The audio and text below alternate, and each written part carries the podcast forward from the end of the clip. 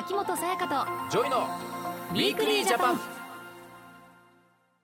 秋元才加です。ジョイです。私たちの暮らしに役立つ情報や気になるトピックをご紹介する秋元才加とジョイのウィークリージャパン。ジョイ君は、うん、物を買うときインターネットとかで買う前に何か調べたりしてますか？ああ、ネットね。うん。まあ何も調べないで買っちゃう時もあるし、まあ、なんかケースバイケースっていう感じかな。ネットとかにある広告とかってよく見ます？広告めっちゃ出てくるもんね。出てきてなんか、うん、どこ見てても広告が急にポンと出てくるじゃん。うん。スクロール画面なんか上がってきたりとかね。そうそうそうそう出てくんのよ。なんかこれで筋肉がつきますとかさうん、うん、これを着るだけでみたいなとかさ、いろいろ出てきたりとかさ。私とかはねこれを飲めば痩せるとか多いね。うん出てきますけど、多い。しかもなんか買いたくなるようなね、うん、感じの載せ方してるもの多いよな、うん、あれどうしてもやっぱ目に入るし気になっちゃうんだよな。気になるよね。まあでもネットの広告にはいろいろありますが、うんそうね、私たちが知っておいた方がいいルールがあるそうなんです。ありそう、うん知っておきたいよ。はい。そこで今日のテーマは見極めよう医療機関のネット広告。ジョイ君は医療機関のウェブサイトや エスエヌエス を見てこう受診したことってあります？え、みんなあるんじゃないのこれ。まあそうね、うん、あの行きつけのとことかはもちろんね、うん、決まってたりしますけど風邪ひいた時だなんだとかね、うんはい、あるけどそういうところに行けないタイミングとかさ、うん、もあったりするじゃん。急に調べ直したり今日やってるとこどこだとか、うんうん、見たりするよね、うん、私もそうねネットで調べて、うん、こう清潔感があったりこうなんか安心かなって思うところを選んで、ね、見ちゃうねついで、ね、こう行った人の評価とかさ、ねうん、先生が優しかったですとか、うん、待ち時間短かったですとかいろいろ書いてあるから、うん、あじゃあここがいいのかなって思って行ったりするけど、うんそうね、今もうそういう時代だからみんなそうじゃない、うんうんまあ、医療機関のネット広告といったら、うん、どんなものを見かけますかね。やっぱ分かりやすく言えばさ、うん、ビフォーアフターの写真出てくるものとかあるじゃん。あるね、うん、ちょっと太ってる体乗っててこれがじゃあいっかげつごにはこうですもう別人みたいな、うん、いっかげつでこうはならんだろうぐらいのさ、うん、もうすごいすごい変貌を遂げてるやつね。遂げてるけど、うん、でもきっとこういうのを見てあこうなれるのかなって思ってそこをクリックしちゃったりそこに行っちゃうことがあって俺めっちゃ多いと思うんだよね、うん、確かに。とかあとまあタレントが言ってるとかもそうじゃない。あなんか自分があこの人だったら信頼できるなっていう信用できそうなタレントさんが言ってると、うん、行きたいなとか思うかも。か誰々が愛用とかさ、うん、書いてたりする。本当に愛用してるのは分かんないけどさ、うん、だから何を信用していいのかっていうのはすごく、うん、難しいけどね、うん、難しい。まあいろんなネット広告があると思いますが、うん、医療に関する広告は患者を守る観点から法律でルールが決まっているそうなんです。あそうなんだ。この後スペシャリストをお招きして医療機関のネット広告についてお話を伺っていきます。秋元才加とジョイのウィークリージャパン。さあここからは厚生労働省の鶴田信也さんにも加わっていただき医療機関のネット広告についてお話をしていきます。よろしくお願いします。よろしくお願いします。鶴田さん早速なんですが医療機関の広告にはどんなルールがあるんでしょうか。はい、えー、そもそも病院やクリニック歯科診療所などは医療法で嘘や大げさな表現を用いた広告をしてはいけないとされています、うん、これまで折り込みチラシやテレビのコマーシャル街で見かける看板などが規制の対象でした、はい、でも医療機関のウェブサイトは広告の規制に含まれていませんでした。へそこで今回医療法が見直され今年のろくがつついたちからウェブサイトなどのインターネットでの広告も新たに規制の対象に含まれることになりました。あこれ今までは違ったんだね最後ねねね、まあ、始まってからまだ間もないということで、うん、なぜ医療法が改正されたんでしょうか。はい、えー、美容整形など美容医療サービスでの消費者トラブルの相談件数が年々増えてきたからです、うん、昨年全国消費生活情報ネットワークシステムに寄せられた件数はせんななひゃくにじゅうにけんでこのうち半数以上が販売方法や広告に問題のある相談でした、うん、相談窓口は他にもありますし実際のトラブル件数はもっと多いと考えられます。そう確かにもっと多そうなんかせんななひゃくにじゅうにけんって聞いて美容で、うん、あ少ないなってちょっと思ったのね、うん、絶対もっとあるけど言い出せないっていう人も ね, ねきっとすごくいるし、うん、やっぱさっきの話だとまあ、ウェブとかネットの広告っていうのは多分今までさ、うんまあ、好き放題って言い方じゃないけど何でもやっちゃってよかったみたいな感じになってたんですよね、鶴田さん多分ね。そうですね、そういうことですよね、うん、それを規制し始めたってことだね、うんうんまあ、確かにトラブル多そうですけど、医療機関のネット広告に関係した消費者トラブルとして実際にはどんな相談が寄せられているんでしょうか。えー、例えばインターネット広告で提示されていた金額を見て医療機関を受診したら、実際には予想しなかった高額を提示されたり、うん、最先端の医療だと書いてあるので期待していたにもかかわらず全然効果が得られないといったトラブルが発生していたりしてしまうことがあります、はい、一般の人が広告の内容だけを見て実際のサービスの良し悪しについて自ら判断することはなかなか難しいです、はい、そのため広告が正確な情報伝達の手段となるようにウェブサイトや エスエヌエス などの広告にもルールを設けました。うーんいいね、こうルールができたってのはありがたいんですけども、実際にこれ禁止になるのはどんな広告ですか。はい、えー、まず虚偽の広告です、はい、例えば絶対安全な手術です、うん、どんなに難しい症例でも必ず成功します、うんといった表現ですが、現実には絶対に安全な手術などはありえませんの で, そうですよ、ね、こういった表現は虚偽広告に該当します、うん、また副作用はありませんといったことや、どんなに難しい病気でもこの治療方法なら必ず成功しますなどと決めつけるような表現も虚偽広告になります、うんうんまあ、医療はね ひゃくパーセント ってことは絶対にないわけだから、そこをこう言い切っちゃうっていうのはダメだよね、ちょっと怪しいなって思いますけど。そうだよね、うん、先ほど医療機関では大げさな広告もダメだとおっしゃっていましたよね。はい、えー、例えば父の許可を取得した病院ですなどと知事の許可を得たことをことさらに強調する広告は誇大広告にあたります、うんうん、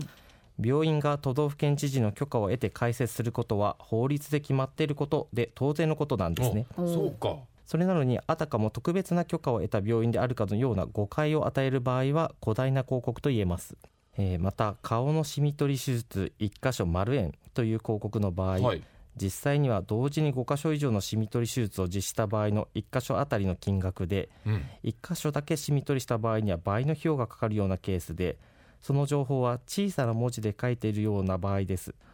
常識的に考えて小さい注釈を書いてあったとしても見落とすと判断できるため誇大広告とみなし禁止されます。いや禁止してほしい、こういうの多いわ。多い、よく目にする広告で実はこれはダメなんですよっていう広告とかってあります、うん、はい、えー、他の病院などと比較して自分の病院の方が優れているように表示する広告です、うん、例えば肝臓がんの治療では日本有数の実績を有する病院ですとか、シェアナンバーワン、口コミごねん連続満足度いちい、モデル女優タレントとしてご活躍中の〇〇さんも当院で治療などと書かれている広告です。こうした表現は他の医療機関より著しく優れていると誤解を与える恐れがあるので禁止されています、うんうん、ちなみに著名人が医療機関からお金をもらってブログや エスエヌエス などにこの病院で治療を受けていますなどと書き込むのも広告とみなしますので禁止されます、はいうん、そうですよね。こういうのよく見るんですけども、うん、医療機関がこういう広告するのはダメなんですね。まあ、著名人だけじゃなくて、うん、一般の人の体験談も気になって口コミサイトとか見る方も多いと思うんですけども、そうだよね、そのあたりどうなんですかね。えー、治療の結果は患者さんお一人お一人の状態で違いますし、その感想も当然異なります、うん、そのため医療機関のウェブサイトなどに体験談を広告することは誤認する恐れがあるので禁止することになりました、うんはい、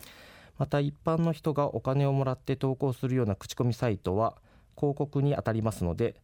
えー、その場合お金を支払った医療機関、口コミサイト運営者、体験談の書き込みをした人それぞれが罰則の対象となり得ます、うん、一般の方が自分の エスエヌエス で治療の体験を書き込みしたりするのは問題ありません、うん、ああそうなんだ。なんかいろいろ変わってきそうですね。変わっていくよね、うん、でもこうしてくれないとさ、うん、困るし、なんか本当にいいものがやっぱね、うん、選ばれてほしいじゃないですか、はいはい、こういうのってトラブル増えてほしくないですからね、うん、増えちゃうの嫌だから、うん他にもまだまだ禁止されている広告表現というのはありますか。はい、えー、今なら丸円でキャンペーン実施中とか、〇〇治療し放題プランなど費用を強調した広告は医療機関や医療の内容について品位を損ねる、うん、あるいは損ねる恐れがあるため禁止しています、うん、治療や手術は時には重大な結果につながることもあるので、費用の安さやお得さを強調するような広告は好ましくないんです。ああ、そうなんですね。これがなんかね、ついつい選んじゃうようなポイントだったりするもんな、ね、特に女性は、うん、こう私もネット見ててまるまる治療し放題とか結構見るわ、うん、ね、これがダメだとは思わなかったね。そうね、こうやって費用の安さお得さを強調するのはダメということなんですね、うん、鶴田さん。はい、そうです。えー、美容医療サービスというのは医師による医療サービスのうち病気の治療ではなく見た目の美しさを手に入れることを目的として行われるものです、はい、例えば脱毛、脂肪吸引、二重まぶた手術、包強手術、包茎手術、歯の色や歯並びをきれいにする審美歯科などがあります、はい、これらを受診する方々は顔や体にコンプレックスを抱いていて、少しでも安く早く治したい、きれいにしたいと思っていることが多いので、うん、そういう方々を狙った広告が作られてしまい、騙されて高額請求などの被害に遭ってしまうんです。ああ、そうね。だからこう変わりたい、体を変えたいとか思ってる人たちはもう何にでもすがりたかったりするから、うん、まあ、ある意味そういう弱みを持ってるわけでしょ、うん、そういうところにつけ込んで騙すっていうことは絶対ダメだよな、ね、こうね、日頃からどんなことに気をつけた方がいいんですかね。はい、まず治療や手術はどんな場合であっても少なからずリスクがあるということを知ることが大切です、はい、それは美容医療であっても同じです、うん、そして納得しない状態で即座に契約したり施術を受けたりすることなく、説明を十分に受け、内容について慎重に検討し、納得した場合のみ施術を受けてください、うん、また美容医療に関わらず近年はがんの免疫療法やアンチエイジングという表現を使った再生医療など標準的でない自由診療の治療もあります、はい、そうした場合も治療の内容や治療の方法、効果やリスクなどについて十分に情報を収集し、その治療を本当に受けるのかも含め、はい、慎重に判断するよう心がけてください。この判断っていうのもね、本当に個人でしようとするとめっちゃむずいんだよね、うん、そうね、やっぱ知識っていうのを持ってないから、うん、でもそれっぽい説明をされちゃったりさ、うん、実際こういった方もいらっしゃいますのでとかいろいろ見せられたりすると、うん、あ、じゃあもう契約しちゃおうってなっちゃったりしてさ、うん、試してもいないのに何回のコースとか契約させられちゃう人とかって、うん、いらっしゃいますからね。いるじゃんか。いるね、うん、でも本当慎重に判断っていうのは大事で、 そ,、うん、その場ですぐあじゃあやりますじゃなくて、一回持って帰って冷静になって調べるとか、うん、そういうのも大事になってくるよね。そうですね、うんうん、で鶴田さん、もしあの問題のある広告とかを掲載している病院見つけたとしたら、これ僕らはどうしたらいいですか。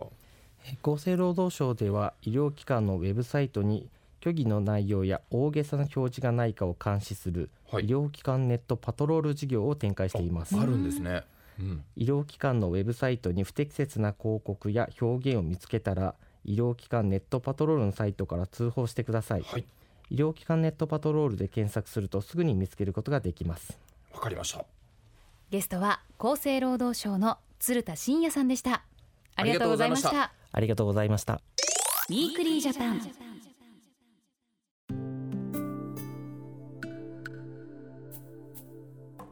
はちがつじゅうごにちは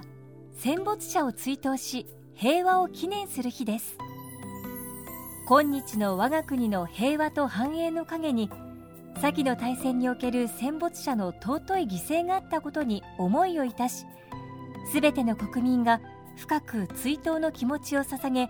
国際平和の確立への誓いを新たにする日です。当日はさんびゃくまんを超える戦没者の方々を偲ぶとともに、平和を記念するため日本武道館において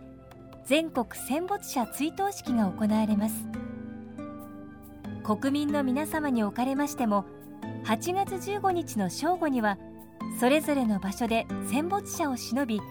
いっぷんかんの黙祷を捧げていただきますようお願いいたします。